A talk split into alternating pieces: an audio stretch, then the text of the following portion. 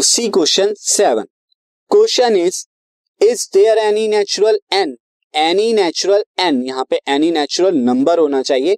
तो मैं यहाँ पे लिख देता हूँ। एनी नेचुरल नंबर एन क्या कोई नेचुरल नंबर एन ऐसा होगा? For which twelve to the power n twelve to the power n ends with digit zero end करेगा डिजिट ज़ीरो के लिए। क्या एन की क्या पॉसिबल वैल्यू रखू? कि जो फाइनल आंसर है उसके लास्ट में ज़ीरो हो।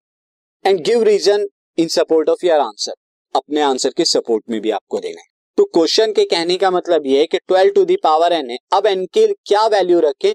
जो आंसर आया आपका, उसके लास्ट में ज़ीरो है। अगर आप एन की जगह वन रखते हैं तो ट्वेल्व आता है। एन की जगह टू रखते हैं तो वन फोर फोर आता है। लास्ट में फोर आ रहा है। एन की जगह थ्री रखते हैं तो यहाँ पे क्या आएगा? मैं यहाँ पे अगर निकालू twelve four forty eight then four twelve four forty eight and four two and then five twelve one and then one seven two eight last में एट आ रहा है। क्या कोई ऐसा नंबर होगा इनका? आगे ऐसे रखते जाएँ और लास्ट में ज़ीरो आ जाए? नहीं होगा।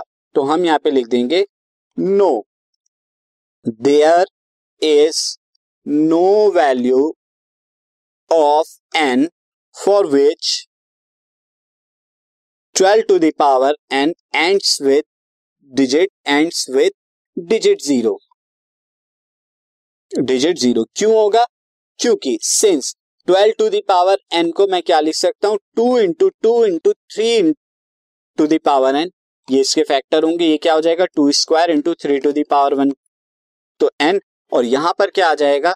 Two into two to the power n into three to the power n यानी आप एन की कोई भी वैल्यू देख लीजिए, हमेशा यहाँ पे फैक्टर में क्या आएगा? टू और थ्री आएगा। और टेन आने के लिए यहाँ पे क्या आना चाहिए? टू और फाइव ज़रूर आना चाहिए, तभी तो टेन मिलेगा टू इंटू फाइव तो यहाँ पर हम लिख देंगे since its factor does not contain does not contain two and five two and five दोनों होने चाहिए यहाँ टू है लेकिन फाइव नहीं है, और टू इंटू फाइव क्यों? क्योंकि दोनों का मल्टीप्लाई टेन होना चाहिए। This podcast is brought you by Hubhopper शिक्षा अभियान अगर आपको ये पॉडकास्ट पसंद आया तो प्लीज़ लाइक शेयर और सब्सक्राइब करें और वीडियो क्लासेस के लिए शिक्षा अभियान के यूट्यूब चैनल पर जाएँ।